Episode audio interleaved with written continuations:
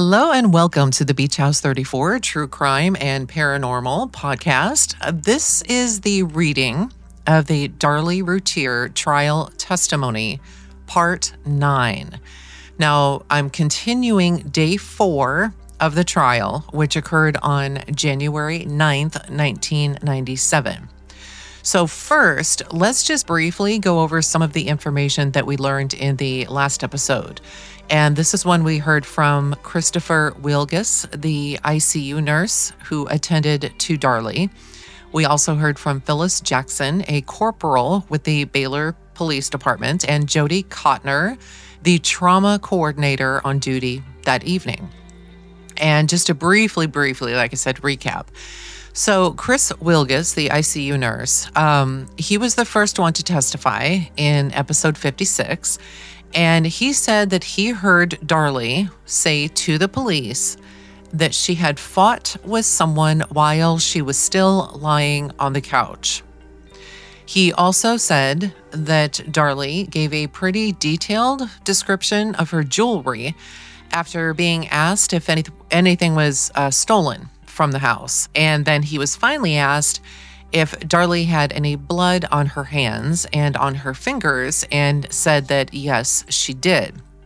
And now, Phyllis Jackson, the corporal in the Baylor Police Department, um, actually said just the opposite. She was absolutely certain, 100%, no doubt about it, that Darlie had no blood on her hands. But Phyllis is the first time that we hear about Darren, Darlie's husband, mentioned. Um, she said that Darren had on jeans and a white t shirt. He was down off in a separate room past the emergency department. He wasn't at this time in Darlie's room. And Phyllis was actually in and out of the room. Uh, she said that Darlie was awake and oriented. This is after Darlie's surgery. Darlie awoke, she said. Uh, she also heard from the police. Darlie awoke with a man on top of her. He was a white male, shoulder length, dark colored hair. Uh, the reason Darlie was sleeping downstairs was because she had been restless and she didn't want to wake up Darren in the middle of the night. Now, Darren, at the top of the stairs, evidently heard Darlie and then came downstairs. And again, the jewelry, the rings, were talked about. And again, she is asked about the subject description. And the reason that there was some conversation about Darren, about getting him a set of scrubs, because the police wanted Darren's clothing. Now, Jody Kotner was the trauma coordinator. And in regards to the blood on Darlie's hands, she said that she did have blood on her hands. So we have the ICU nurse says she did. The trauma coordinator said she did. The police officer said she did not. So a little bit of discrepancy there. She said that she had heard as Darlie is talking to the police in the ICU unit, uh, said that she had chased a man through the garage and picked up a knife along the way. In a later conversation, she said she had woken up because one of the kids had been shaking her, specifically Damon. And as she got up to go towards the kitchen, Damon followed her, and so she told him to lie down. Now, Darren, as she's giving this, is now in the room while she's talking with the police.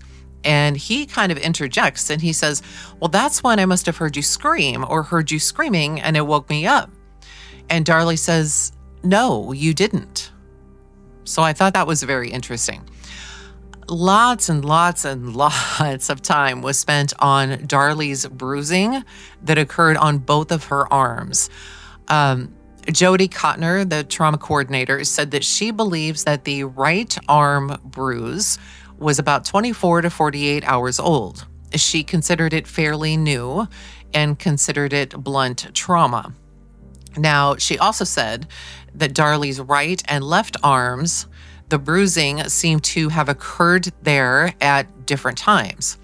Now, one of the exhibits, uh, States exhibits photos of Darlie's bruised arm, has a date on it, and that date is June 10th. And this particular photo is on the of the right arm which Jody said that the bruising had been there about 24 to 48 hours. Now, I'm pretty sure, and I know we'll get into this, but I'm pretty sure that Darlie got out of the hospital on June 8th. So this would mean that that bruise on the right arm, if in fact it is 24 to 48 hours old, happened either the day of June 8th or shortly thereafter. So I'm really curious to see how that plays out.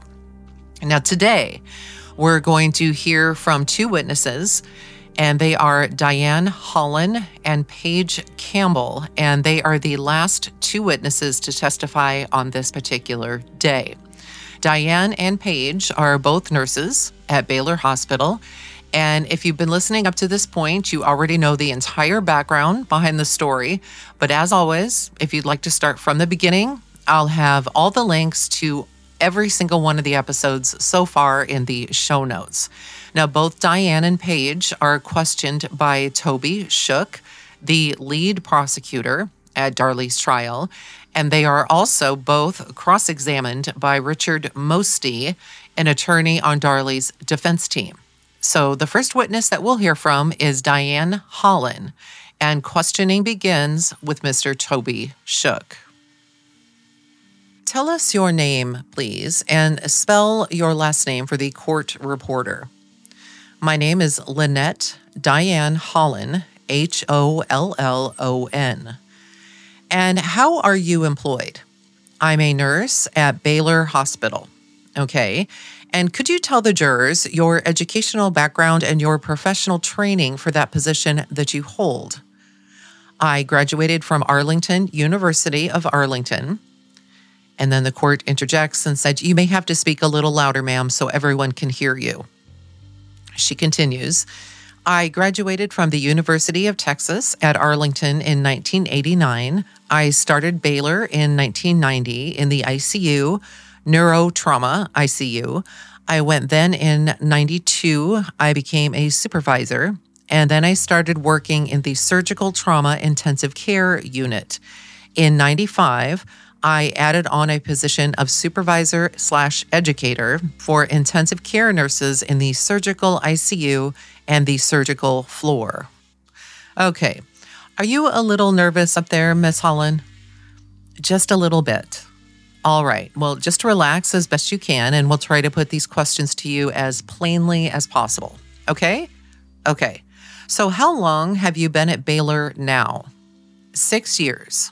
Okay. And what particular part of Baylor are you employed in right now? Intensive care and then the floor as an educator. Okay. And what does an educator do? I basically coordinate the orientation process for the new nurses, new ICU nurses, and floor nurses. And your other duties are the typical duties of an ICU nurse. Is that right? Correct. Let me ask you if you came, were you on duty back on June 6th, 1996 of this year? Did you come to work on that date?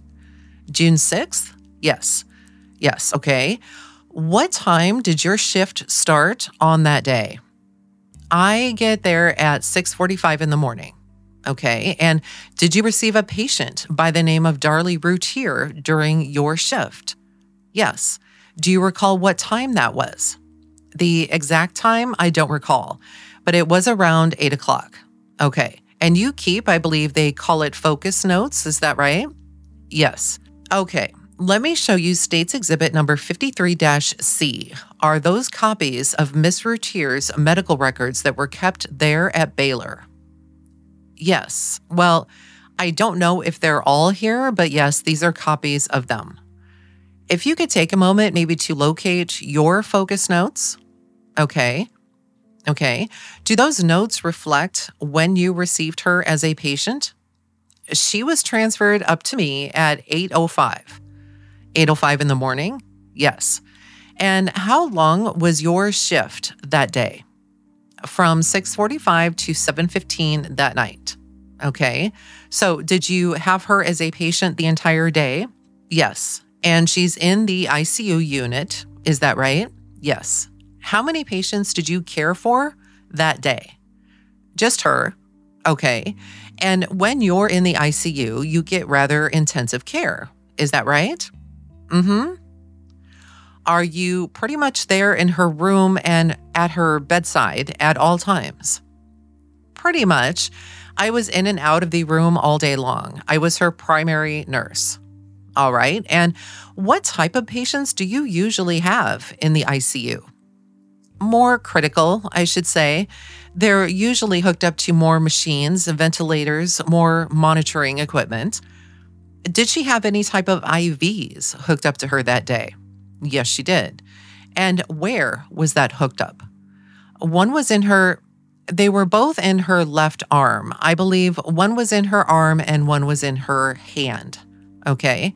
I'm pretty sure. Okay. One was in one was in her left arm and one was in her left hand. Yes. Okay. Now, did you converse with Miss Routier through the day? Yes. Okay. Describe her condition when she arrived there in your care. She was calm. She really wasn't, she didn't show a whole lot of emotions. Occasionally, she would get tearful as I charted that, but she just, she never did actually burst out crying, sobbing, nothing like that.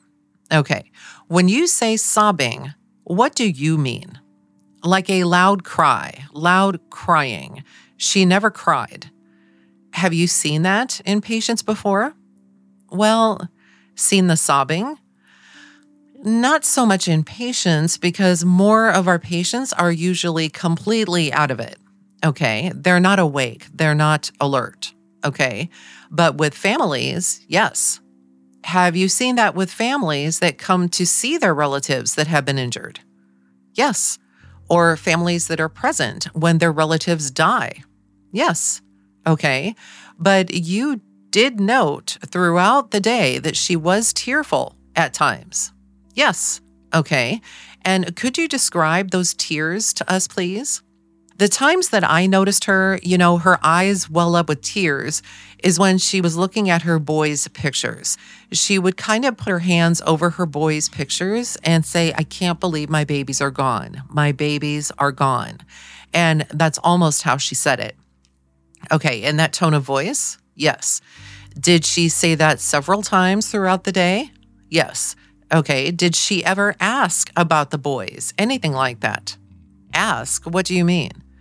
Ask how they died? And no, she, how they arrived at the hospital, maybe, or anything like that? No, she never really said anything about her boys other than touching the picture and saying, My boys are gone. She told me a story about how the older one, the older son, would go over to the neighbor's house and pick flowers, the flowers of the neighbor's house, and bring them to Darlie. And she would get upset with, you know, the boy to be going over and picking their flowers. That was the only thing she said about the boys. That's the only story she told you? Yes. Did you cry when she told you that story like you're crying now? Yes. Okay. Did you cry throughout the day that day? Yes. Did you cry more than Darlie cried? It seemed that, yes. Okay. Did the defendant have her family and friends with her throughout the day? Yeah, they were in and out all day long. Okay. During the day, did you talk to her about what had happened to her? Darlie was always bringing it up about the story of the intruder coming into the house, or she had wakened up with the intruder over the top of her. She felt pressure from him and she tried to fight him off and ran out the garage. That's the same type of story that she told me and the different people that came in throughout the day. I heard that story at least three times to me and to other people throughout the day. Okay. So, three times just to yourself and then to other people that would come in the room. Yes. Friends, relatives? Yes. Okay. Did you ask her to repeat the story or would she just do this on her own? No, I never asked her to repeat the story. Okay. I asked her to stop talking so much about it. Okay. Why did you want her to quit talking about it? I felt that she was, that she needed her rest. She had been up since whenever this happened. She had not slept all day. And I felt that it was better for her to stop concentrating so much on it and start getting some sleep. Okay. And she said that this man was leaning over her and she fought him off and chased him to the garage. Yes, okay. Did she ever give any type of description of the individual? No. Okay. Did she say anything about his description? I kind of was questioning her about did you see his face? Was he wearing a hat? Did he have long sleeves? Was he wearing gloves? Do you remember anything about him? And she couldn't remember anything. Nothing about his face? Nothing. Okay. What color he was? Nothing. Okay. Did you ask her about why she went downstairs when she was attacked? I didn't ask her, but she told me that she was she had been sleeping downstairs on the couches that week after they had bought a big screen TV. Her and the boys were sleeping on the couch too, and they were falling asleep in front of the TV. Were you present in the room when she was talking about how this man got in? Darren said something about the garage window. I was on one side of the bed and Darren was on the other. And he was trying, going through the story, trying to figure out, you know, the different events that had occurred. And he said that, quote, I'm positive I locked the window. And I think it was him that said, quote, the boys must have unlocked it sometime yesterday or the day before, something like that. He was saying that to the defendant? Yes. Okay. Did you were you present in the room when the baby baby Drake was brought in? Yes. Okay. Do you remember what time during the day he was brought in? No, I don't know what time. He came in, I want to say like two times that day, two or three times that day. What was her reaction to the baby? The baby was on her left side and it was, I don't know who was holding it, one of her friends or her nieces, I don't know. But the baby was facing her and she reached up and kind of played with the toes. Quote, Hi, baby, how are you doing? Did she ever hold the baby? No, she never reached up. She never held her son. Did you also ever hear her talk about any suspicious cars around the neighborhood, things like that? She mentioned that she had seen a car in the front of a house across the street that she had noticed that didn't look like it fit in that neighborhood. She had seen it there before, and it appeared to be like watching the house. Did she say when that had happened? She said, but I don't remember. Did she bring that up several times throughout the day? Yes, to me and to other people that came in the room. They talked about the car a suspicious looking car. Okay. Did she give a description of this car at all? She might have, but I don't remember. Okay. Now, during your care for her, did you examine her wounds and see how she was throughout the day? Yes. Did she complain of pain at any time during the day that you recall? I believe from my notes, I don't really actually recall it, but from my notes, it indicates that she did complain of pain in her right arm. Okay, right arm? Mm hmm. Okay. Any particular part of her right arm? I assumed it was her laceration. She didn't say. She just said her right arm. She had a laceration there on her right arm? Yes. Okay. And did you examine that right arm throughout the day? It was, it had a dressing over it, and I took the dressing off twice to show one of the doctors. And I believe we took it off to take pictures.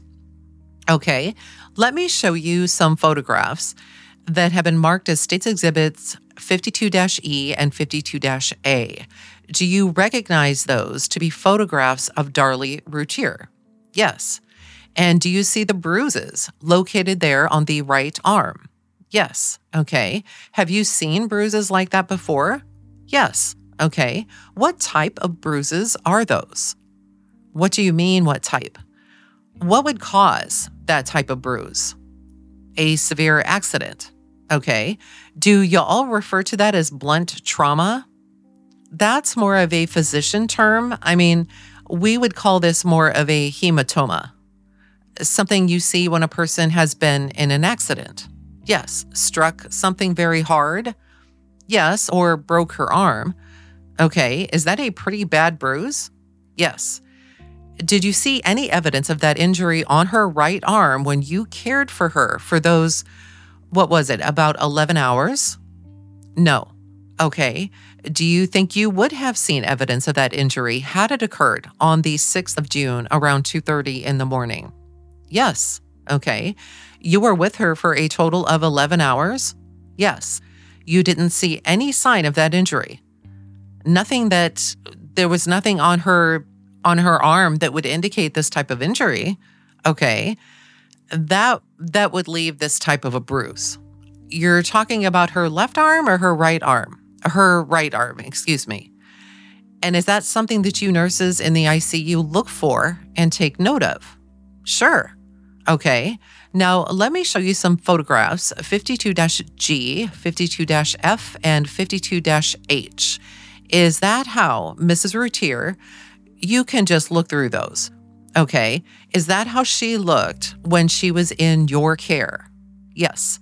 Do you see the right arm in those photos? Yes.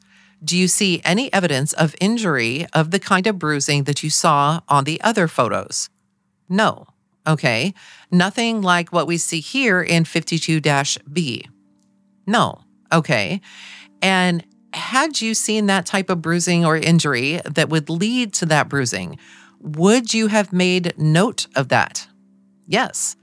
And is that something you would have told the doctors about? If I thought that they didn't know about it, yes. Okay.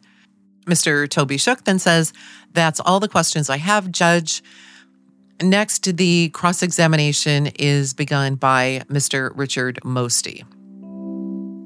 Miss Hollon, I have, I think, your notes. Are your notes just on two pages? My written notes? Yes. Would you show me? I have a little hard time. There's DN, who I thought was maybe you, but who is that? Here. Let me see. I don't know where your notes are. Okay. My notes start right here. Okay. What is your first? Is that 820? Yes. And then what is your last note? Bottom of the second page at 645 or is that yours on the right? Right. Where it says quote anxiety 1645. I'm sorry, 1645. Is that your last one? That is what it looks like. Yes. Do you sometimes sometimes put a D? DH? Yes. Sometimes you put D Hollon. The first note will be my full name. Okay. And then from there, I just initials. Okay. You just solved a mystery for me. Okay. Miss Holland, when you came on then at first took Darlie Routier into your care shortly after eight o'clock? Yes, sir. And you made your first first note at 820? Yes, sir. And at that time, she wasn't just tearful, she was very tearful, wasn't she? That's what I charted. And tell us, when you chart these notes, do you try to be accurate and complete? I try to chart what I see, okay, as accurately as you can. Yes. And I guess part of that is that that becomes something that the later nurses can rely on in reviewing the charts, and the treating doctors can rely on in understanding how the patient is doing. Yes, if they want to read it, yes. Okay. And are you trained that you ought to do that right at the time as you observe something? As soon as we have the time, yeah, we chart it. And is part of that because everybody's memory is somewhat faulty and you might forget to chart something that is important. I consider it to be more you chart when you have the time to sit down and chart what has occurred. Do you agree with me that usually your memory is a little bit better the closer to the event and the quicker you can get that down? Sure. And then you go look for it. For instance, you might have a patient in there for months, correct? Four months? Yes, yes. And so, you know, your memory over that period of time, it's helpful to go back and look at that chart of a month ago, for instance, and see and compare how the patient is doing. I don't do that. but you agree with me. It's important and that your memory is better the closer you can to the event, the better your description might be. Yes. And not only you did that, and then to the right, you have another note. The first note is at 820. Yes. Is it not? Mm-hmm. Okay. And as a matter of fact, there was a chaplain present. Yes. At 820. Yes. And he was counseling with Darlie Routier, correct? Yes. You heard that? No. Or some of it, bits and pieces, or did you stay away from that? Well, I did not really hear the chaplain saying much to her. Okay, but he was there to counsel with her in her grief. Yes, to support her. And you will, in that kind of circumstance, you would defer from your counseling. You wouldn't counsel someone if the chaplain was there counseling them, would you? What do you mean by counseling? Well, what type of counseling as a nurse do you do? Like when I'm other than medical, do you obviously you do some medical counseling? Sure. But mine is emotional or ex- or spiritual counseling. The chaplain is there assisting someone with their grieving process, and the family was there too, weren't they? Sure. Members of the family were there with the chaplain all together. Yes. And if he's sitting there assisting in the grieving process, you would stand back and let him do that, wouldn't you? If I had to do something to Darlie at the time, yes, medically, a touch, holding her hand, touching her shoulder, touching a family member's shoulder, I consider that support. Okay, but in this instance, you didn't. The chaplain was doing fine on his own. I mean, I don't remember. You don't remember that part? I don't remember what the chaplain said to him, whether I was there at the bedside when the chaplain was talking to them or not. I don't remember. Well, that sort of goes back to my points. All of our memories, we remember some things and we don't remember other things. Sure. And these happened just almost side by side, didn't they? I don't know. It was very tearful when the chaplain was there.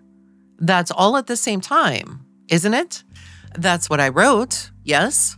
And you remember part of it? Yes. And you don't remember part of it. I don't remember what was said, okay, or what I was doing at the time. So I'm right, aren't I? You remember part of what was happening, and you don't remember part of what was happening. Yes. As a matter of fact, then again, at 12 noon, you said that the patient had continued. Is that continues or continued? Continues. Continues to weep, indicating that she had been weeping all morning off and on, I guess. Yeah. From 8:20 until noon? Yes. You noted that she had continuously wept during that entire period of time, off and on, I'm sure using weep for lack of a better term. Yes. Well, you thought that was an accurate term back in June of 1996. You thought that was an accurate term, didn't you? Yes. I think you described that she was holding pictures of her children. She had an 8 by 11, I guess, framed picture of both boys. Of both boys? Of both boys. And part of your training you learn at least a little bit about grief, don't you, as part of your nursing training? Yes. And you know that first, that everyone reacts different to different emotional events in their life. Yes. And that is, there are any number of things that might affect that. Yes. Whether you're a male or female. Yes. Your ethnic background, for instance. Very much so your how you're brought up. Yes. And you're brought up in a touching family. Some families embrace everyone. Yeah. Some families don't embrace anybody. Sure. Correct. True. Some families are very excitable. Yes. And then within a family, you might have some that are very excitable and some who are very subdued. Yes. Do you have brothers and sisters? Yes, I do. Are y'all different? Yes, we are. Do you react differently to different things? Yes. Okay, and that is something that is common in your nursing experience, isn't it? Yes. So, going through the stages of grief, one of those is denial, isn't it? Yes. And that's the kind of thing saying, quote, I can't believe my babies are dead. It's a statement of denial, isn't it? Sure. One of the phases of grief, correct? Yes. And I guess, did you know a little bit about what had happened? Yes, I did. And did you know that Miss Routier was present when all this happened? Yes. And did you know that she knew and had been hysterical on a 911 tape? No. Quote, My boys are dead. My boys are dead. Oh my God. Mr. Toby Shook then says, Judge, I'll object. She said no. She didn't know. The court then says, Well, Mr. Shook continued, so I'll object to any further questions about the 911 tape. And the court then says, overruled, go ahead and ask the question. Let's just answer them one at a time if you can. Give her a chance to answer, please. All right, go ahead. Mr. Mosty then continues his questioning. Well, one of the phases, at least in the people that you have seen, sometimes if they have seen the traumatic event, they block that. And some parts of it are sketchy in their memory. You've seen that, haven't you?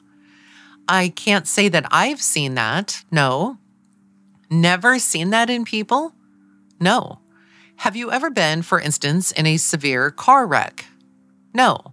Have you ever had any kind of traumatic event like that? No. So you have no personal experience of how you might react. Not to something that traumatic, no. Do you deal sometimes with, for instance, automobile accident all the time? People, victims, yes, sir, all the time. And for instance, do they sometimes say, quote, I looked up and there was a truck and that's all I remember seeing was the truck? No. You never heard anything like that. No. Okay, they just described part of an event. The kinds of patients we have usually do not remember at all. No. Don't remember some bits and pieces? No. Is that because they're so, uh, particularly when you've got them, they aren't very communicative at all, I guess? True, most of the time. Do you ever spend any time with less severely injured people? Do you ever spend any time in the, for instance, the ER? Somebody comes in and is cut up and is treated or held for observation and let go. I mean, I haven't spent any time in ER, but I have had patients that are not severely injured that can talk, but that is not something that we you know, that's not really discussed ever, really, the events of something. What happened? Yeah. As a matter of fact, it seemed like that's part of what you had said, that you did not want her talking about it, about this event. Right. Usually they don't talk about it.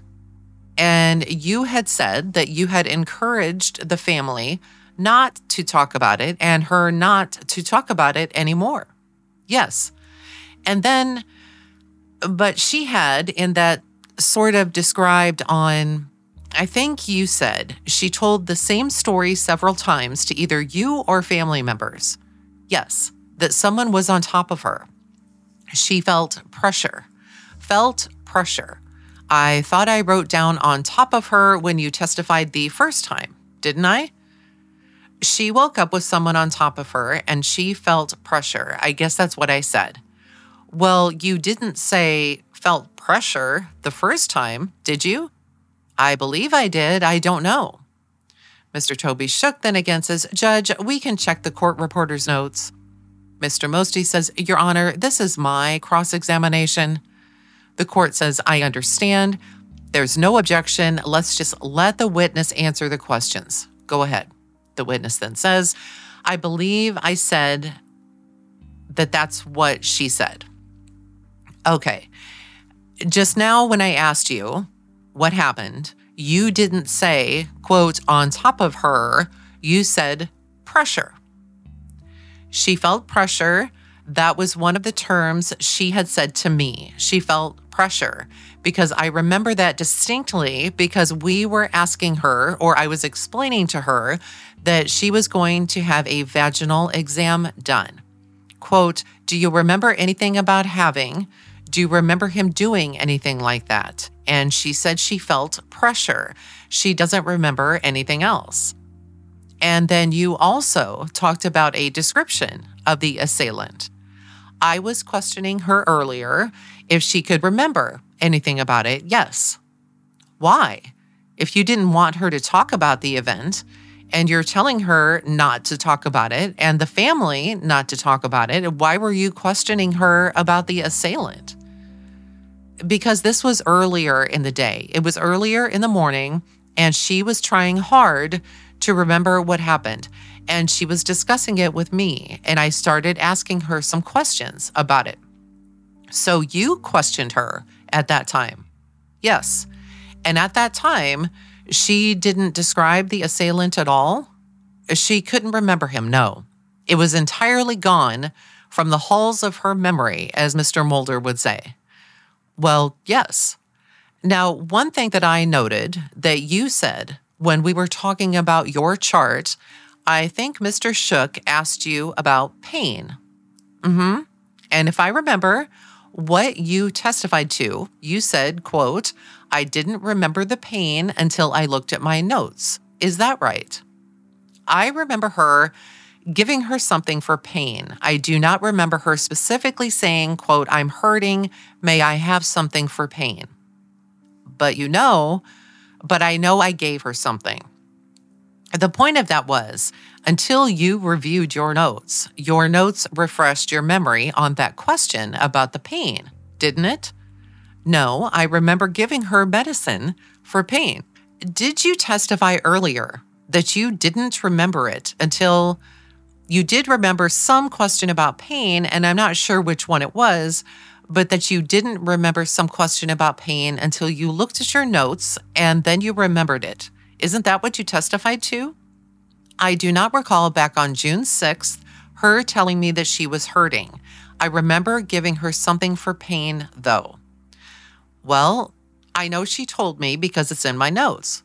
Well, when you look at your notes at 11:30, for instance, quote, patient complaining of pain. Yes, and that's something that you don't have any independent recollection of, but you know from your notes that it must have happened. Yes. Okay. Now, when did you come down? When did you come down to Kerrville? To Kerrville on Monday night. Have you written out any report or affidavit or anything for the police or the district attorney in this case? No. When did they tell you that when were you called and said you need to come to Kerrville to testify? I think I was subpoenaed. I don't remember either after Christmas or before Christmas. I don't remember. Okay. And when did you receive instructions to, you know, you need to be in Kerrville on such and such day? When I was given the subpoena. Okay. It said, come Monday, January 6th. Yes, it came with the subpoena. Okay. And how many times have you visited with the district attorney's office or any district attorney representative? From the start? Yes, five times. Five times? And who would be who would those be with? I met with Toby and Anita and Basillo. Okay. And how long ago was that? Well, months? Yes. What do you recall about that conversation? Which one? The first one. The first one, we went over my notes. We went over different things that she had said to me that day, different things that I noted that day to myself that I could remember that is not written down anywhere, just bits and pieces, the things that I recall. And there were four other visits after that one. When were those? Again, one was at the hospital you know, like a month after the first, and we basically went over the same things. Same people? No, Toby was with us this time. It was Anita and Basillo the first time. and then Toby and Basillo. And I only spoke with Anita that first time. Okay. And the third time? The third time they were at the hospital again to talk to somebody else. And since I was there, I talked to them again. Okay. And who was that? Toby and Basillo. And the fourth time? The fourth time was, I believe, Tuesday night this week. Okay. And the fifth time? Wednesday night. Okay. Wednesday night? Yes. Okay. Now, the, I don't think I asked you, the fourth time, it was this morning, excuse me, this morning. Okay. Two times since you have been here. Yes. Okay. Let me ask you a couple of questions about these exhibits. Let me show you 52 H. And do you notice a redness upon Mrs. Routier's upper arm? A little bit. Okay. Is that consistent with some kind of I don't know. I mean, it could be a blood pressure cuff, probably was there because we wouldn't have put the blood pressure cuff over here.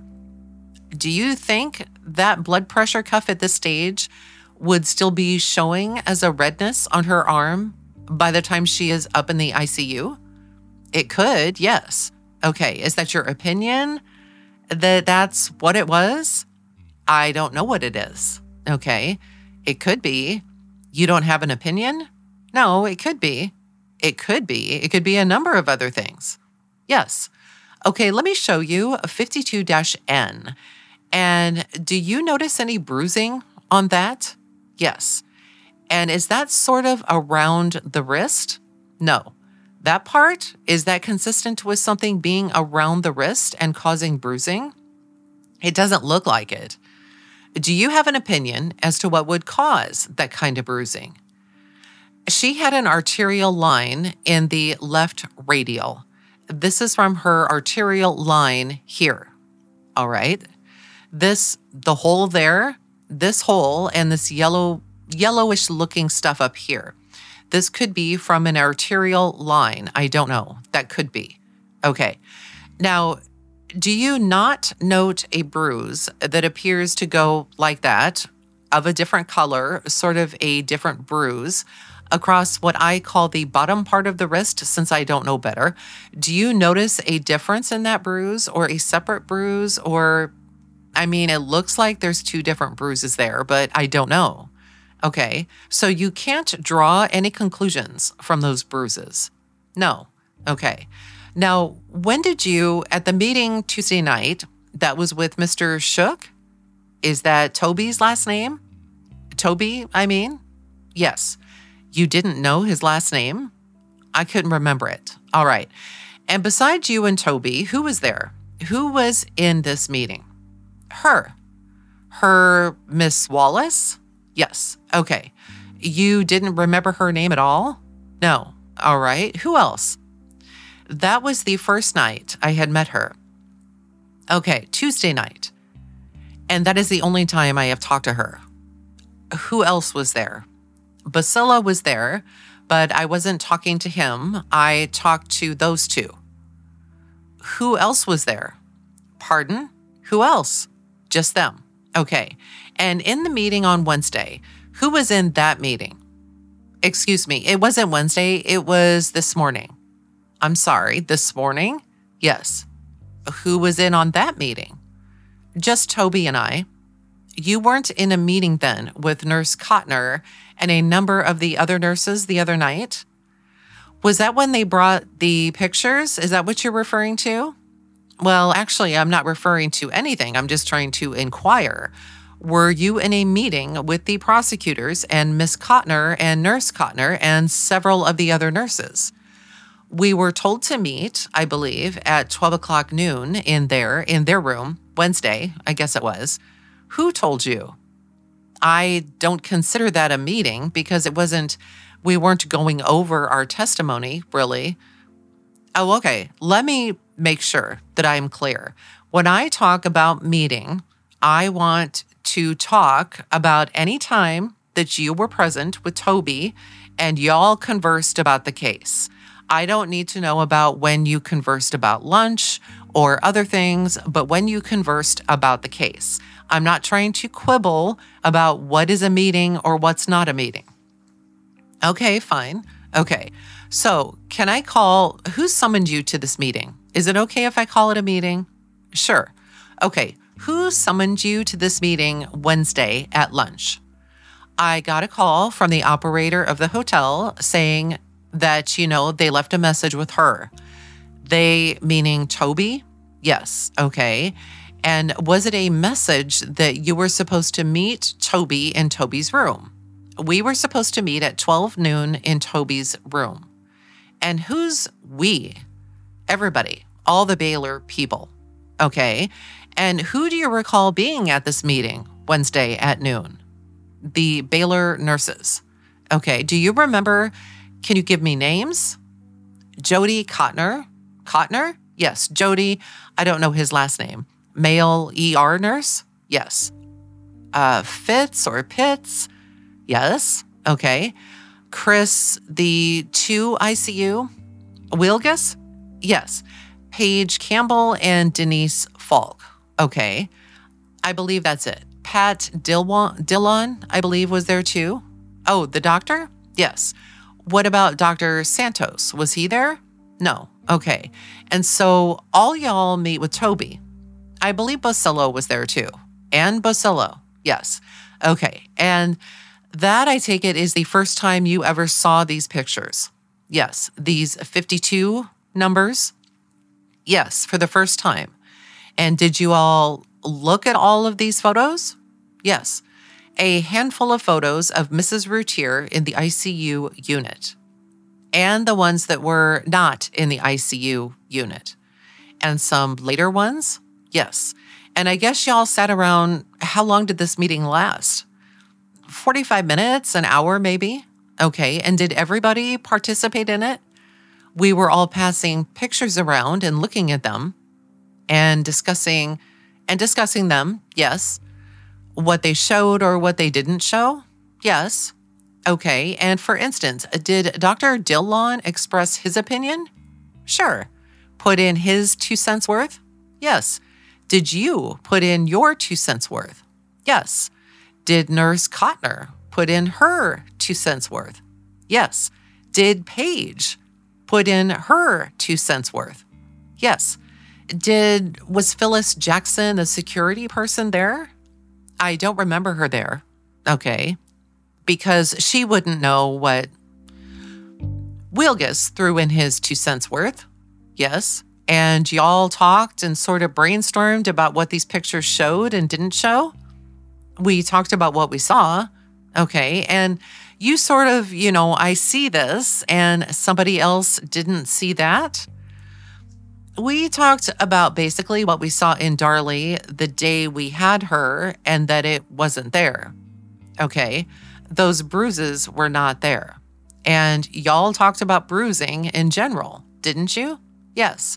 And Dr. Dillon gave you his opinion of bruising and how long bruising takes and things like that, didn't he?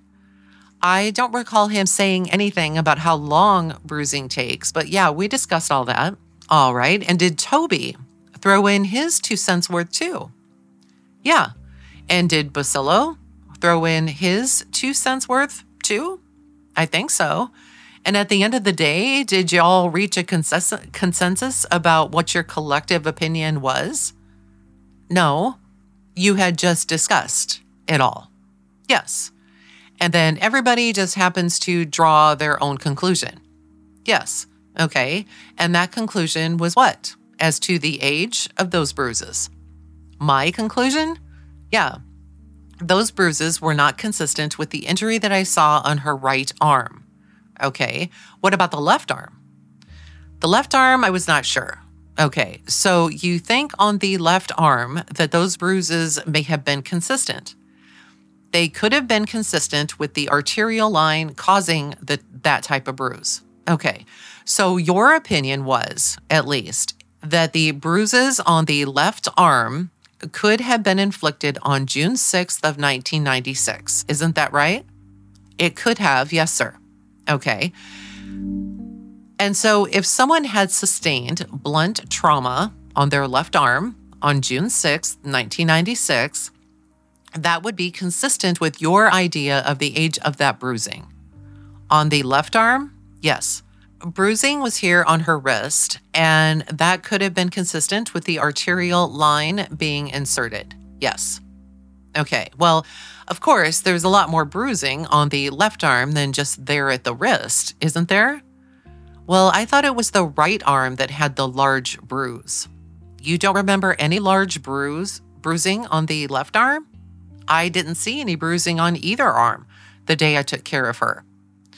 Okay, I'm talking about the pictures you looked at at the meeting when y'all had the brainstorming session on Wednesday. She had a bruise on her left wrist. Okay. And whatever it was, the bruising that you saw on the left arm, it was your judgment that that could have been inflicted on June 6th at the time of the arterial injury. Yes. So, whatever the bruising was on her left arm when it's photographed on June 10th, in your judgment, could have been four days old. May I see the pictures again? Sure. Now, I don't know that those are the these are the pictures that have been introduced into evidence. Okay. So I don't know that these are the ones that y'all sat around and talked about. Do you want to see the left arm, the right arm, or all of them? Well, if you're referring to the left arm, there's a bruise down there. I don't remember seeing a picture with her. Well, where do you see this bruise going up? It's right here. Okay. But, and this picture, it shows to be taken on June 10th.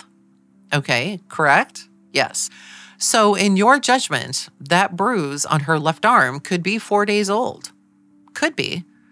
From whatever the source of it, let's don't quibble about what the source of it is. From whatever the source, that is consistent in your judgment with a four day old bruise. It could be yes.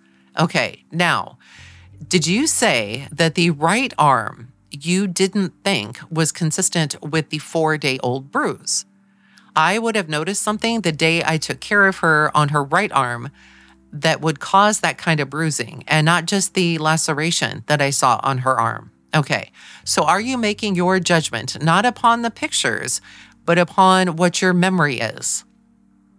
Well, I mean, you say you would have seen something that indicated that bruising. Is that what you're telling me on the right arm? Yes, there would have been something on her right arm. Okay, but so just looking at the pictures, can you draw any conclusion at all that setting aside here, you know, your personal involvement looking at the pictures, can you draw any conclusions as to how old the bruises are on the on the right arm are? No. None at all? No. Okay. Does it seem odd to you that a person would have those kinds of severe bruises on both arms at different ages? Mr. Shook then says, Judge, I'll object to speculation. The court then says sustained.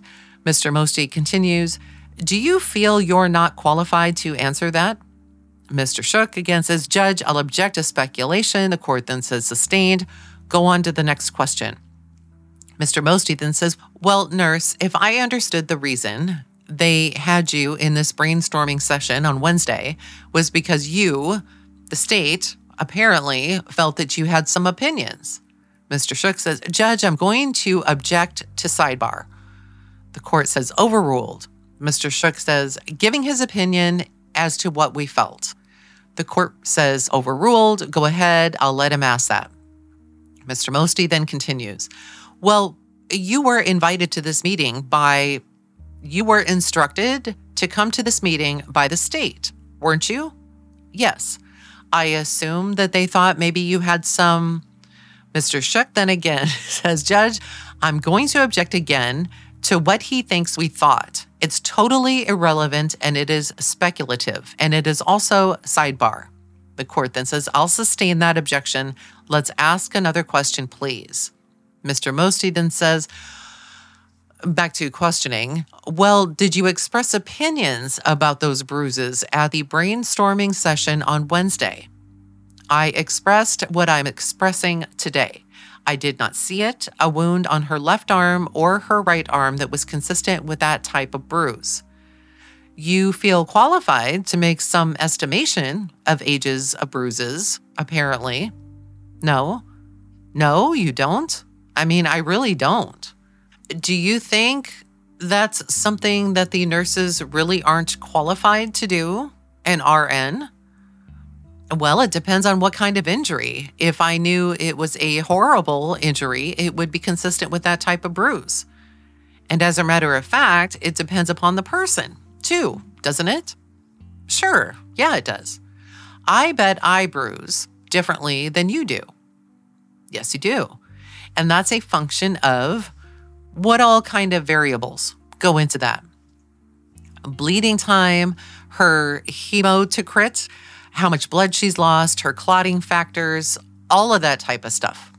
Things like age, yes. Size, size of a person, I don't know. Would that have any effect? I don't know. Okay, don't know. What about skin coloration? Dark complected people, light complected people? Well, it's harder to see on dark complected people. And if you're, you talked about one of the things was hematocrit? Yes. If, in other words, if you have lost blood, then there's less blood in the entire system to flow and start bruising. Well, it's a lot of different factors of what your blood is doing at the time. Is it clotting? Is there, you know, is there more of this substance or that substance? I can't answer all that.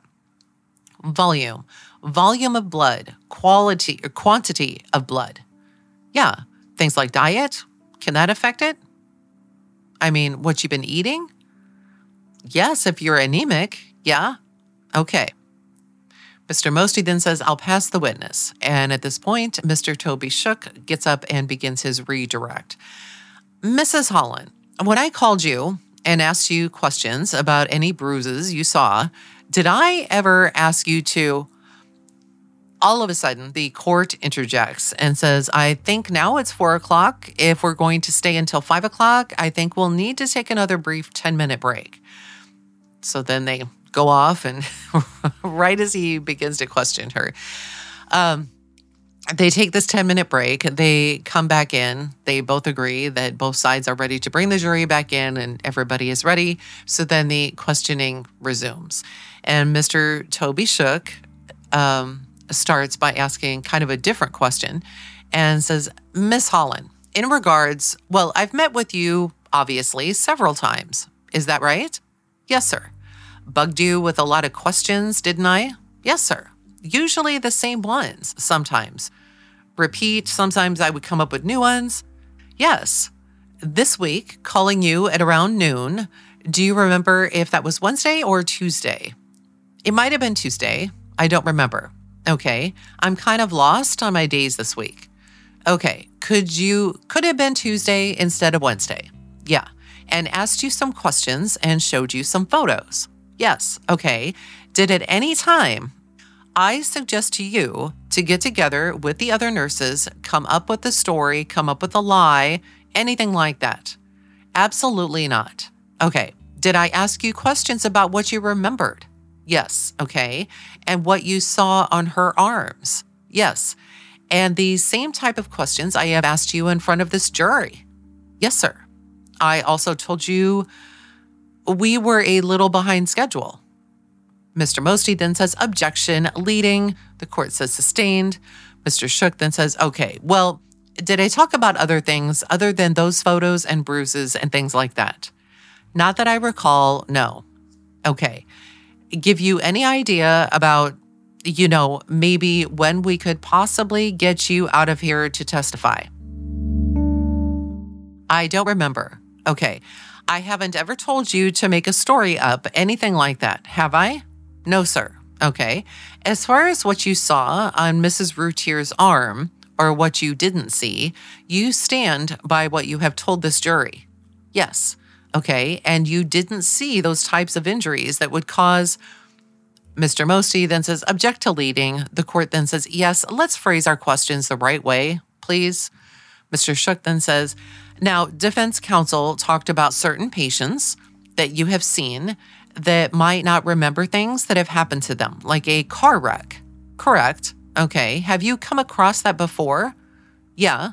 Okay. Do they just remember parts of it or they just don't remember the whole event? To tell you the truth, usually people don't talk about it. And if they do, they don't remember it. There's nothing to talk about because they don't remember. They don't remember being in the ICU. Okay. It's all just a blank to them. Yes. Entirely? Yes. Okay. You made notes in your nurse's notes, the focus notes, about the defendant being tearful. Would you describe those tears to us, please? Her eyes would well up with tears, basically just like I did when I started, but I never recall tears running down her face. Okay. I never recall her using a tissue to wipe her tears off. I don't remember her doing that. Okay. Mr. Toby Shook then says, That's all the questions I have. The court then says, Mr. Mosty, anything? Mr. Mosty says, Yes, sir. The court then says, All right. And so Mr. Mosty gets up to do a recross. Well, have you ever heard the phrase a roller coaster of emotions? Maybe. I mean, yes, probably. That's not unusual. Yeah. Matter of fact, that's part of the four stages of grief. Is that from anger to denial to Mr. Shook says, Judge, I'm going to object to counsel testifying again what he says the four stages of grief. Court says overruled. I think that maybe within the lexicon of a trauma nurse, all right, go ahead. Mr. Mosty then continues. And that's the kind of thing you see that, you know, people's mood changes. People laugh at funerals as a stress relief, yes. And you talk, did you express an opinion about whether or not people usually block out a whole event or selected portions of one? Did you express an opinion on that subject? State the question again, please. Mr. Shook was asking you about what you saw in terms of people who have been through a trauma and what their memory was. And as I understood, he was asking you if people block out the whole event or parts of it. And did you uh, express an opinion, one way or the other, on what one would expect on someone who has been through a traumatic experience in terms of memory? Usually, people don't remember the traumatic event, the car wreck, or whatever it was. Well, what kind of amnesia is that called? A short term memory loss. I don't know. But it's called localized, isn't it? I don't know. Okay, well, tell us what selective amnesia is. Do you know the four types of amnesia? No. Okay, do you know the difference between circumscribed amnesia, sometimes called localized amnesia? Mr. Shook then says, Judge, I'll object. The witness has already answered. She doesn't know. The court says, Well, I'll let him ask the question. Mr. Shook says, About the four kinds of amnesia. The court says, I know, but I let him ask the question, and I think that will clear it up. Mr. Mosty continues, do you know the difference between localized, sometimes called circumscribed amnesia, and selective amnesia? I have heard those terms before, but I don't know the medical definition of them. And one is where the whole event is blocked, and the other is Mr. Shook again stands up. Judge, I'm going to object. And the court says, I'll sustain that objection. Mr. Mosty then continues Do you know, do you know whether or not circumscribed amnesia is the blocking of a whole event? Mr. Shook again says, Judge, the witness has answered she doesn't know. The court then says, I'll let her answer this question. Mr. Mosty then continues, Do you know that whether or not circumscribed amnesia is blocking of an entire event? No, I don't know that. Do you know whether selective amnesia is the blocking part of part of a traumatic event? The term selective means it's selective amnesia selecting part? Yes, but I don't know the exact definition of it. No. Do you know that those types of amnesia are oftentimes associated with traumatic events? Do you know? No. Mr. Mosty then says, That's all I have. Mr. Toby Shook says nothing further. The court says, Thank you very much. And then they continue on she steps down, and the next one up to testify is Paige Campbell. Next, we begin the testimony of Paige Campbell. And again, the direct examination is begun by Mr. Toby Shook. Could you state your name, please, and spell your last name for the court reporter? Allison Paige Campbell, C A M P B E L L. And how are you employed? I'm a registered nurse at Baylor and I'm in Dallas. Okay. And could you tell the jury your educational and professional training that you have for the position that you hold? I have two degrees my first degree from Texas Tech in zoology. My second degree I got at UTA, and I have a Bachelor of Science in Nursing. How long have you been at Baylor? Two years in February. Okay. And what part of Baylor are you assigned? Well, I'm with the ICU and just a neurosurgical trauma. And what are your duties there? To put it in a nutshell, I monitor patients, critically ill patients, and that sounds like a small thing, but they're changing constantly.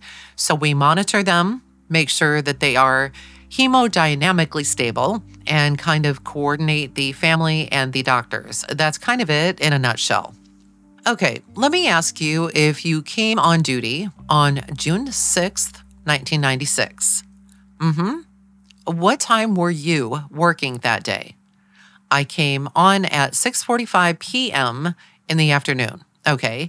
And was Darlie Routier one of the patients there in your wing? Yes. Okay. She was. In fact, you were were you assigned as her nurse for some time during the evening? Yes. How long were you her nurse? For four hours. Do you see Mrs. Routier here in the courtroom today? Yes. Okay. Would you point her out, please? She's over there, right there. Seated at the end of the table? Right. Mr. Toby Shook says, Your Honor, if the record could reflect the witness has identified the defendant. The court says, Yes, sir. Mr. Shook then continues with his questioning. At what time did you first meet Mrs. Routier? I would say I took reports at 6:45, and I met her. I would say seven o'clock. And what was her? How was she when you took over? She was calmly lying in bed. She was laying in bed, no complaints. Okay, not in critical condition, was she? I wouldn't say she was in critical condition. No. Okay. She was stable. Okay. And did you tend to her through the night? Yes, I did. Were there other people in the room with her? There was friends in the room with her when I was there. How long were they in there? I would say until about 9, 9:30. Okay. And did you speak to her? Yes, I spoke to her. Okay. Did she seem alert and lucid? Yes. Know what was going on? Yes. Okay. Did you ask her about what happened or did that ever come up? Yes, I asked her about what had happened. Okay. What did what do you recall her telling you about it? The main thing that stands out in my head from what she said was that a man was over her and trying to stab her. Okay. At some time during the night, did you ever look at her left hand and examine some injuries there? Yes. Okay. How did that come up? Do you remember? I noticed some cuts on her left hand and I said, What is this from? And she said, This is where I tried to grab the knife, something like that. Okay. Now, could you describe the cuts? I can. They looked like paper cuts to me. They were scabbed over and just right on the surface, not oozing, or there was no redness around them or anything. Not serious at all? No. Let me show you what's been marked as State's Exhibit 28 D. Do you see the type of injuries you're talking about? Yes. Uh, point them out to us right there and there. Okay. Were you also present when a pelvic exam was done by some doctors? Yes. Okay. And did she make any statements about what happened during that exam? All I remember, the thing that stands out in my mind during the time was that she, the doctors asked if she could identify the man, and she said, No, I never saw his face. Never saw his face? Mm hmm. Okay. Did you make notes throughout the evening whether Mrs. Routier was crying? Yes. At the first of my assessment, I made some notes. Okay. And could you describe how she was crying? to the jury, please? She was whining. She was saying, My babies, my babies. And I never saw a tear run down her face. I never saw anything like that. She never asked for a Kleenex. I never felt the need to offer her a Kleenex. She was just whining. Okay. Said the same thing. My babies. My babies. My babies. Okay. Did she make any other statements? Well, let me ask you this. Did you try to get some of the people out of the room from her? Well, in consideration of what had just happened earlier that day, I said, quote, okay, you know, I will be the bad guy here. If you need, whenever you want to be alone, if you need me to get these people out, I will get them out. I'll kick everybody out. And she said, she goes, I just need a lot of friends and family here in this difficult time. Okay. Is that how she said it? Yeah. I mean, just in that same tone of voice? No. Okay. What kind of tone of voice was it? Well, she just, I need a lot of friends and family here during this difficult time. Was she crying at all? No. When she said that? No. Okay. Now, later on in the evening, did you bathe her? I helped Denise bathe her. Okay. Who was there with you when you did that? Denise. Is she another nurse? She is another nurse, yes. And about what time did that take place? I think probably around one. Okay. And did Mrs. Routier have some blood on her? Yeah, she had a little bit of blood. She had a little bit of blood on her forearm. Okay. And did you wash that off at the time? Yeah, I washed it off. Did you also wash her feet? Yeah, I washed her feet off earlier. What time did that take place?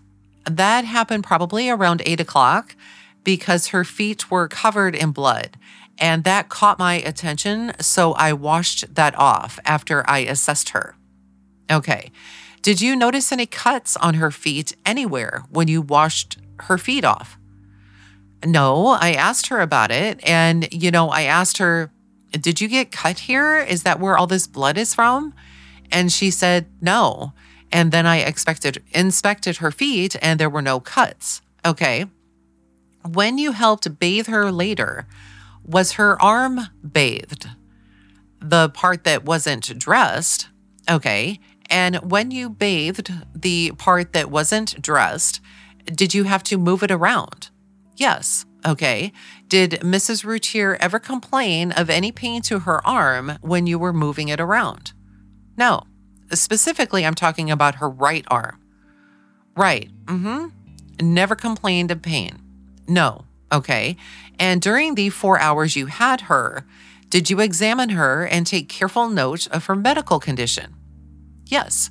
Is that one of your duties as a nurse? Yes.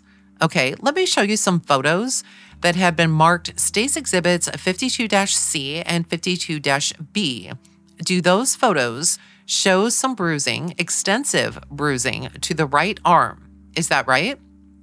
Yes. Okay. Did you see any evidence of that injury for the four hours you had her in the evening hours? No, I did not. Okay. That's pretty extensive bruising, is it not? Yes.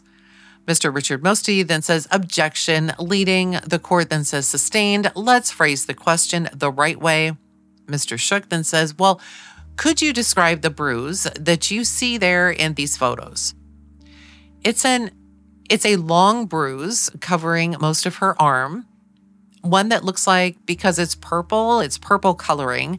It looks like it could have happened recently. It looks like one that I might see after a blunt trauma to the chest after a person has come in right from the ER. It's the type of things that you see when a person comes up that has been in a car accident is that right? Mr. Mulder says, object to leading. And the court says, well, I think we're talking about blunt trauma. Go ahead and answer it if you know. And the witness then says, can you repeat it? Mr. Shook continues, what type of trauma causes that type of bruising? Mr. Mulder again says, Judge, that's been asked and answered. She said she would expect that when somebody had blunt trauma to the chest and they came from the emergency room. The court then says, Thank you. I'll let her answer that question. Go ahead. The witness then says, The type of bruising that I see here is the same type of bruising that I see from blunt traumas. Mr. Shook then says, Okay, and what's blunt traumas? Like a hard blow to a part of the body. Okay, did you see any evidence of that injury on her right arm in any of the four hours when you were with her? No. Okay, what time did the next nurse take over for you? 11 o'clock. Did you stay on duty at that time? Yes. What did your duties switch to at that time? I became charge nurse and then I gave the reports to the next nurse, Denise. Okay. Mr. Toby Shook says, Okay, that's all the questions I have for her, Judge. Court then says, Mr. Mosty. And Mr. Mosty's cross examination begins. Mrs. Campbell, you were in Mrs. Routier's presence from maybe 6:45 to 11 o'clock, right? And I guess you were doing your. Did you have another patient? No. You were doing your ordinary bookwork and paperwork and making your notations and doing your other responsibilities? Mm-hmm. Yes. And when you came on, there was family there? No, there was friends there. Friends there? Yeah. And they were there until you went off or not? No, they were there until about 9:30. I went off at 11 o'clock. Okay. So the first hour and 45 minutes, two hours, there were friends. Was it just friends or was it family or both? Well, most of the times it was friends. I believe her mother came in for a few minutes at the very end and they were consoling each other there. Right. Amongst each other. Right. And Mrs. Routier had pictures of her children. Mm hmm. And she was grieving over her children. Yeah. My babies, my babies. Saying my babies. That's kind of denial, isn't it? maybe as if my babies aren't dead or missing them. Well, I don't know what it is. That's just what I heard her say. Okay, and you have seen any number of people react differently to different events, haven't you? Yes. I mean, people react differently, don't they? People react differently, but there's some kind of commonality when someone experiences a major or when I see a family member or watch another family member die. There is just some kind of commonality. So you think all people who see a family member die react the same way? I didn't say that. No. Okay, that wouldn't be a true statement, would it? No, I didn't say that we all react differently to the same events, don't we? Yeah. And as a matter of fact, one of the most traumatic and stressful things that a person can endure is the loss of someone close to them, isn't it? Sure. And particularly if they see that, right? I would say so. And it can absolutely just put them right into a funk, can't it? Yeah, it can. And a part of you have at least some psychological and psychiatric training as a nurse, don't you? Not really. I mean, you don't get some of that in nursing school. We learn how we don't, we learned how to listen. Okay. And so, really, you don't feel like you're qualified to judge psychologically how someone ought to be reacting. I'm just talking to you from my experiences. Okay. And there might be situations where somebody is in a very stressful effect. Have you heard of, for instance, combat stress, post traumatic stress disorder? Yeah, those kinds of things. Yes, can cause depression. Yes, right? Yes. And you know, a depressed person has a flat, what's called a flat affect. You know that from your training, don't you? Yeah. And if someone is reacting in the stupor of a stressful event, they might have a flat affect. Yes, they might. Okay. So, and the point of that is do you have brothers and sisters? Yeah, I have a brother. Okay. And y'all are different? Are we different? Right. Personality wise? Well, we're different people, right? But we have different personalities. Well, you react different to things than he does because we're different people, yes, and you react different than other nurses do to things. Yeah. Uh, for instance, one nurse might get up there on the witness stand and have tears in her eyes as she testified, right? I haven't seen any other nurses. So, do you think that would be unusual for a nurse to do that? I'm not in a, I mean, it's fine if they do. I mean, well, some might, some might not, right? Right. Okay. Sort of that's sort of how I feel and how I react and what my emotions are in life are unique to me, aren't they? Right. And nobody, there is nobody in the world that would react to the same event the way I would. No, I mean, because of my upbringing, of my age, of my sex, of my ethnic background, all of those things. All I was saying, though, I really wasn't saying that. I was just saying there is commonalities, and that's why it stood out in my head. Okay, but you aren't saying one thing is usual or unusual or proper or improper, are you? Well, all I'm saying is that it stood out in my head because I haven't seen this in the past. I haven't seen the way she reacted in the past. Okay. Well, you have no clue as to what her background is, do you? No, I didn't. How she was brought up? No, I have no clue as to anyone's background that I take care of. You don't have any idea what her life experiences have been. No, right? No. How has she typically reacted to events in the past? No. And so you have no bias whatsoever to decide what her past behavior was and what her current behavior ought to be. That's not even what I was saying, though. Okay, that's exactly what you weren't saying any of that, were you? No, all I'm saying is there's commonalities that I see in people grieving. And you aren't here at all to pass judgment on how someone ought to react in a stressful situation. I didn't say anything about should or shouldn't. Okay, good. I just want to make sure that we're all on the same page. No pun intended by that. Now, in your notes, you didn't describe her as tearful, did you? I described her as tearful, as very tearful, didn't you? Yes, I described her as tearful. Well, no, actually, it was, quote, very tearful, wasn't it? Yes, I did in my notes. More so than tearful. I mean, there's a reason for putting the word very there, wasn't there? She was whining, My babies, my babies. Well, your words. But these notes are important notes, aren't they? Yeah. I mean, that's the, these notes can have life and death implications if they're not accurate, can't they? Well, I'm not saying in this case, but these focus notes are that important, aren't they? The purpose of the focus notes is to have a way of communicating to the next nurse, you know, it's a way of continuity of care. And so that everyone knows as accurately as possible what that patient's history is when they walk in and they take over that patient. Yes, okay. And so you don't put words down here that you don't want that next nurse to rely on, right? Right. You know she's going to, as a matter of fact, don't you?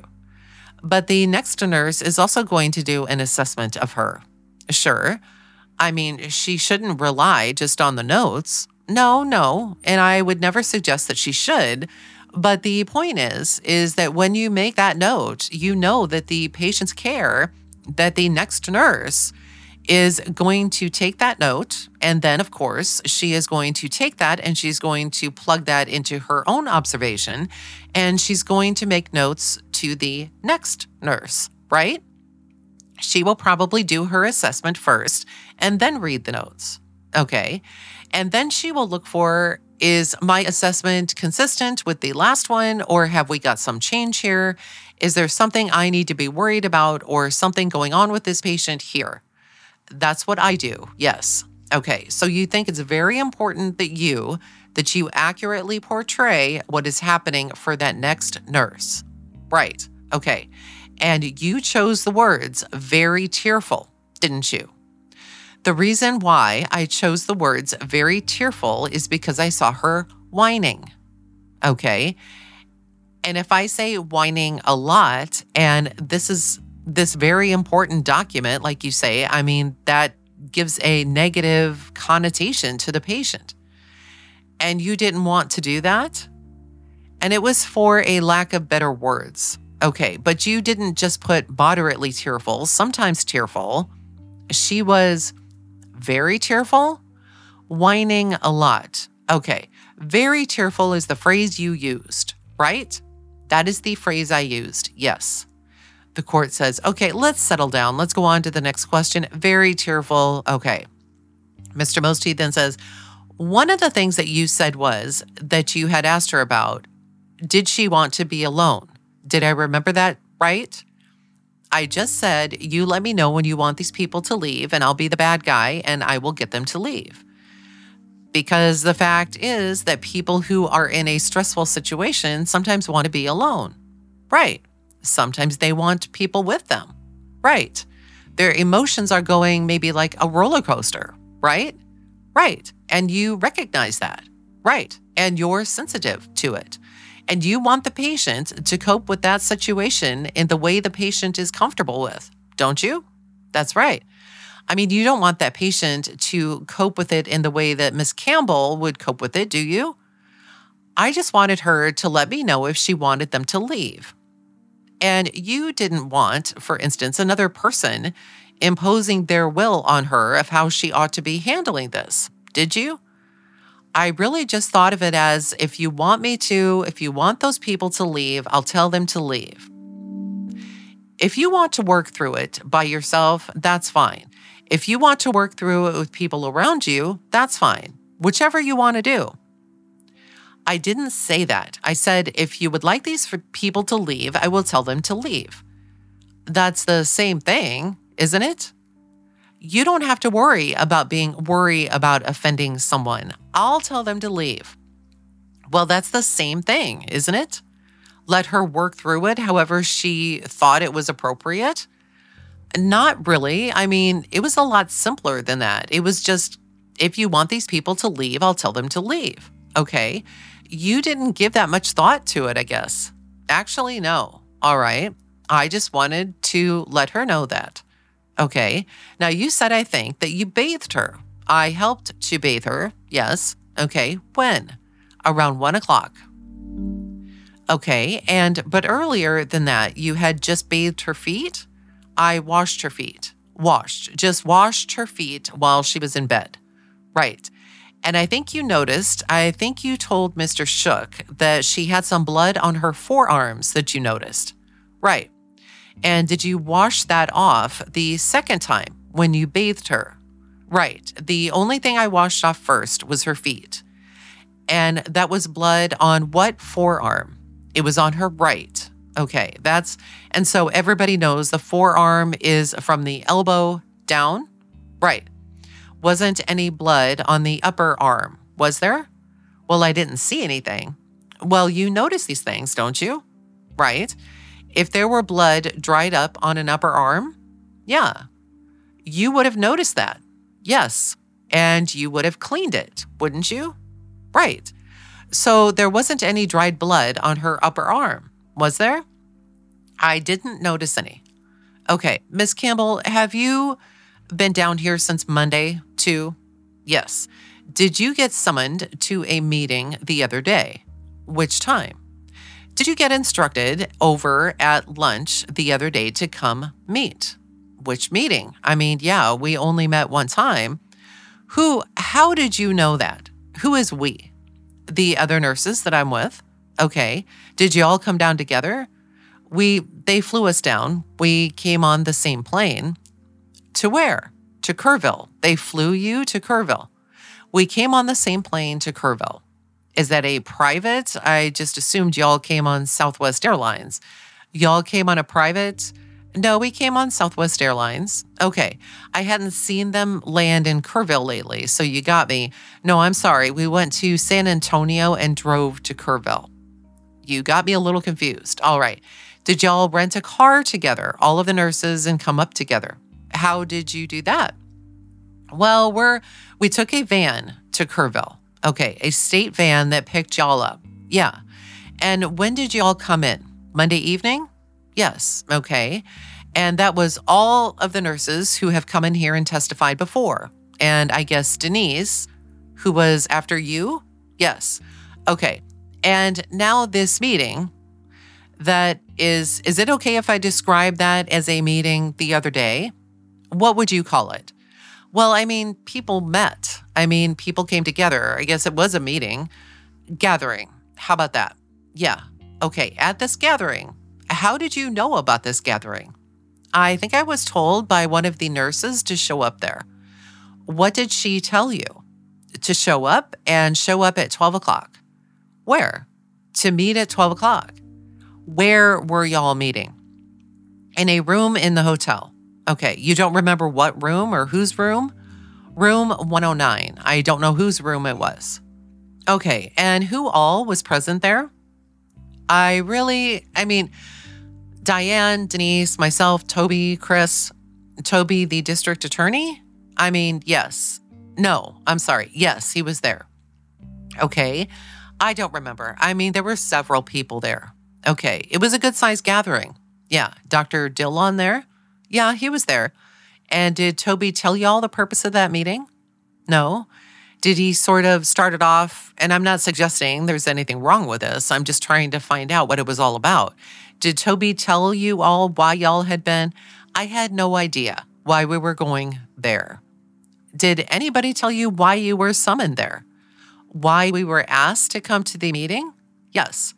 I didn't know why we were going to come to the meeting. Well, when you got there, did somebody explain the purpose of the gathering? Well, yeah, somebody explained the purpose of that. Was that Toby? I think so. I think so. Yeah, he was. Okay. Up until this gathering, had you seen any pictures of Mrs. Routier? No, I hadn't seen any pictures. And did you at the gathering see pictures of Miss Routier? Yes. Did y'all have a table and you spread them all out or what? Yeah, there was a table and there were some pictures of her there.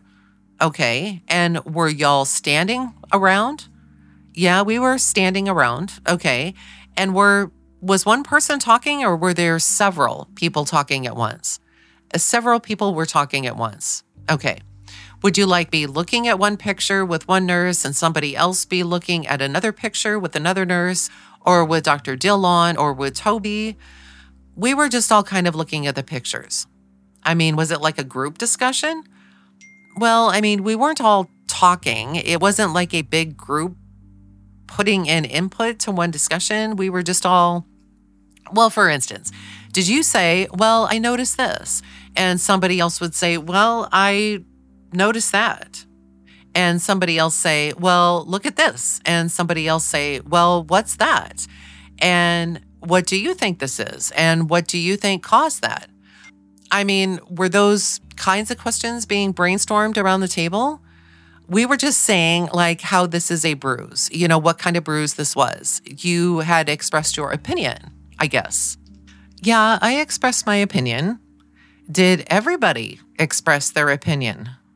I don't know because I wasn't really listening to everyone. But you heard some of the people expressing their opinions about what it was that they were looking at and what those pictures meant that they were looking at. I just heard some people say things, but it was just kind of a jumble. Everybody was talking at one time.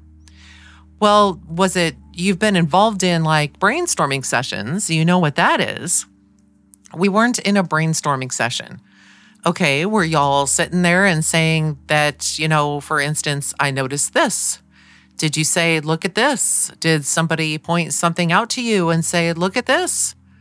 Not really. We just looked at the pictures and I was like, we were just, we just kind of made comments on it. We didn't say, did you see this? Look at this. Or you were verbalizing what it was that you saw. Yes, verbalizing what we saw and everybody else was verbalizing what it was they saw. Yeah, okay. Okay, how long were y'all doing this? How long did this meeting take? It was like 15 minutes, not very long. And what day was that? I don't remember. You don't remember? I think it was probably Tuesday. Okay, I sort of lost.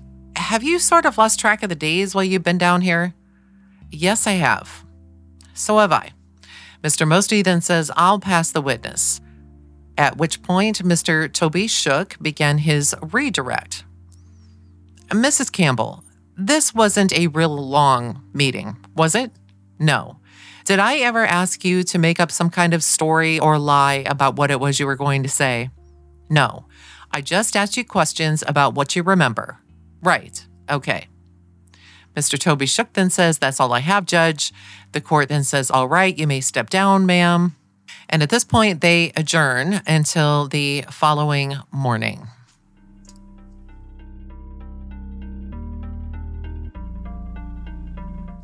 And that'll do it for this episode. Um, on the next episode, we move into the fifth day of the trial, which occurs on January 10th, 1997. And what you're first going to hear during that reading is the defense motion for mistrial. Um, I have not read it, but it's most likely based on what we heard about this meeting of everybody getting together, looking at the pictures of the bruises. Um, after that, we'll then hear from another nurse from Baylor, Denise Falk. And then after Denise, there is the testimony of Thomas Dean Ward, who is a peace officer with the city of Rowlett. Now, his testimony is quite long. So, if the episode isn't running too long, I'll move into the testimony of 18 year old Gustavo Guzman Jr. And he lived at 5706 Willowbrook Drive in Rowlett. Now, this house is located one tenth of a mile from the Routiers. And he had located some items in his backyard on the morning of June 6th. These items were deemed unrelated to the crime by the police. So I'm really looking forward to that testimony. So, once again, thank you, thank you, thank you all for listening. I appreciate you all so much. I'll be back with another installment of the trial very, very soon. And until then, stay safe, everyone.